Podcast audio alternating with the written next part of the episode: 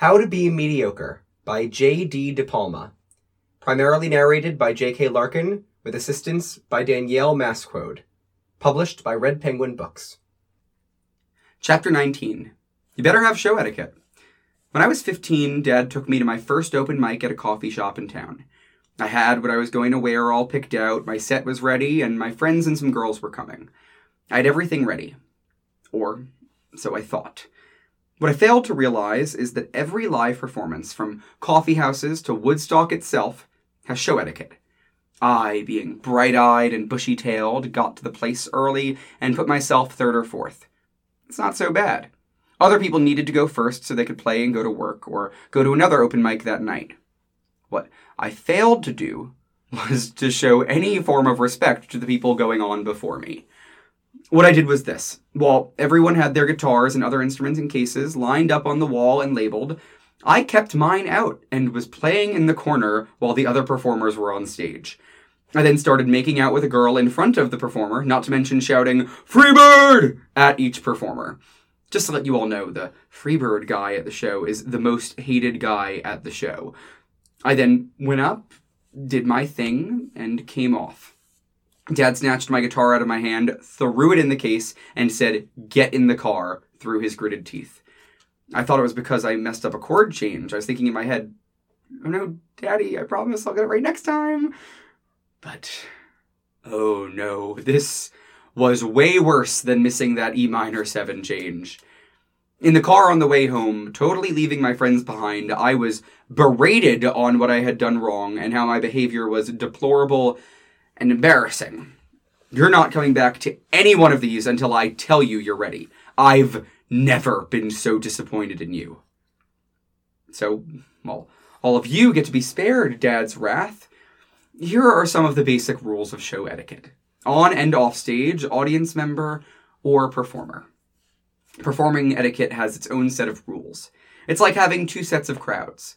When you're the performer, headliner, or opener, you're on display. Your behavior and the way you present yourself at shows are indications of what it's like to work with you. If you're not listening to the rules, nobody's going to want to work with you. Starting with rule number one treat the roadies and staff with respect. Everyone is busy and stressed out trying to make your show a success. You're basically their boss. If you don't treat your workers with respect, they won't listen or will outright sabotage you. Thank them. Ask how they're doing and if they need any help. Get them some water or beer if they need it. Oh, and to any singers and bands or solo artists, just because you don't play an instrument doesn't mean you get to sit out at load in. Without your band, you're singing karaoke. Do you know when your band is considering their solo careers the most? When you don't help. Get to work. Rule number two Unless you're a stand up comic or as interesting as the boss, keep your stories on stage short and sweet. Think of it like this your joke or story better have, at max, six lines total.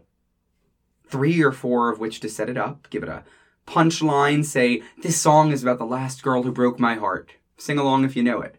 Then play. Nothing is worse than the singer who doesn't know how to get out of a story he's telling. You sing for a reason. You suck at talking. Rule number three to follow suit with rule two if you're not a politically charged act like Rage Against the Machine, Bill Maher, Lewis Black, or Stray from the Path, and you go political, expect to have people boo you or be disinterested in you. Politically charged acts can be badass, don't get me wrong, but if your notoriety is based around a song you have about a girl, dogs, or a pickup truck, and start talking about something else, you're digressing away from what your crowd is there for. Your job is to play what they want or what they're willing to hear. They have jobs too. And if they can be possibly fired from that job by expressing political agendas at work, you should be held to the same standard. Yes, court jesters and minstrels did it back in the Dark Ages, but it's no longer dark, and you're being paid quite handsomely. Play the one about the girl. Rule number four. If you're done performing, get behind the merchandise table and mingle with the crowd. Or go into the crowd and be an extra body to support the next band. It's cool to see the person you just saw on stage acting like a normal person, mainly because you are normal. Get rid of that barrier of you being better or disengaging and Say thank you to the people who bought a ticket to see you perform. Or get in the crowd and be there for the next act because they were either there for you or they were warming up the crowd doing merchandising too. And if they were being dicks, show them how it's done. Be the example you want to set at these shows. And lastly, no touching the instruments of the other bands. They're set to how they like it. Nobody cares what you want, except your people. I was doing a talent show a couple months after I was allowed to play live again, and as I was in the cafeteria tuning up away from other people, all of a sudden I see a buddy of mine pick up the next act's guitar and start detuning it from standard tuning to a whole step down. Forget the fact that he has his own that I had already tuned up for him, but he picked up something that doesn't belong to him and changed it mere three minutes before someone else had to go on stage. He detuned it, played maybe a minute, put it down, and walked away.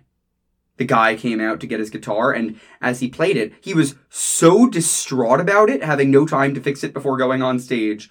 I came out, explained what happened, loaned him mine, then fixed his so he could use it in his next song. I even brought it out to him on stage. It is so mind numbingly dumb to think you can touch or change anything you want on someone else's instrument. I told my buddy that if it happened again, I was letting him get the ass kicking he deserved. As should anyone who does that.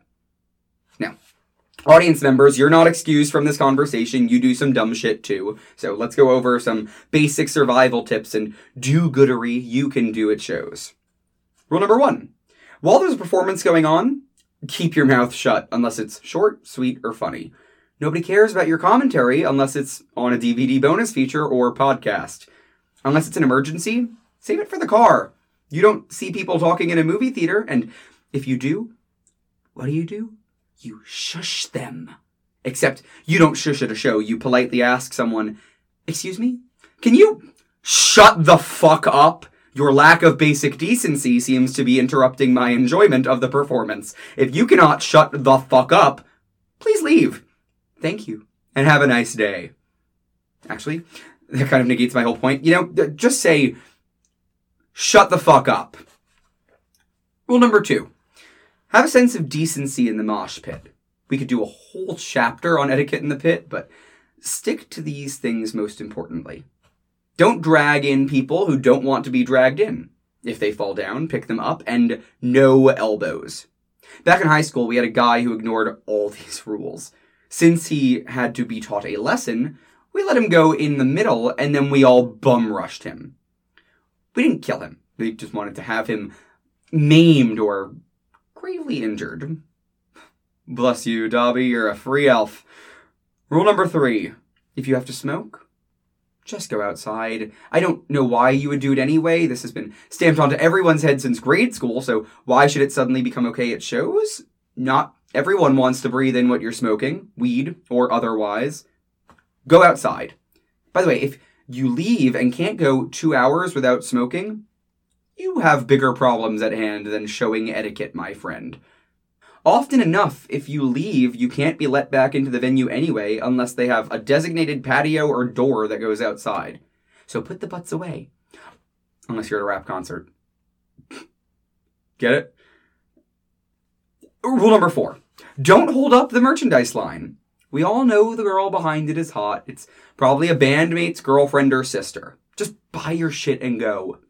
No, they don't have changing rooms. If you don't know your own shirt or pants size, you're far more useless than you know. And lastly, put the phones away.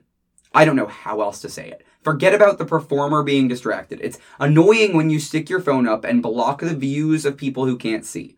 Or when they stick it in the air and hit tall people straight in the chin. And to those people who like to record a snippet of a song and post it on social media, that's cute for maybe one song, but stop clogging our feeds with your shitty camera angle and bad singing. It's like a big fuck you to everyone who watches.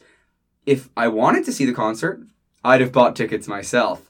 There's a reason performers are starting to lock up phones at live venues. You're not responsible enough with it. Now, Obviously, these are satires and musings of how people should be at shows. But in all honesty, just don't be a dick. It's that simple. If you can't be pleasant, just stay at home. This has been How to Be Mediocre by J.D. De Palma, primarily narrated by J.K. Larkin with assistance by Danielle Masquode, published by Red Penguin Books.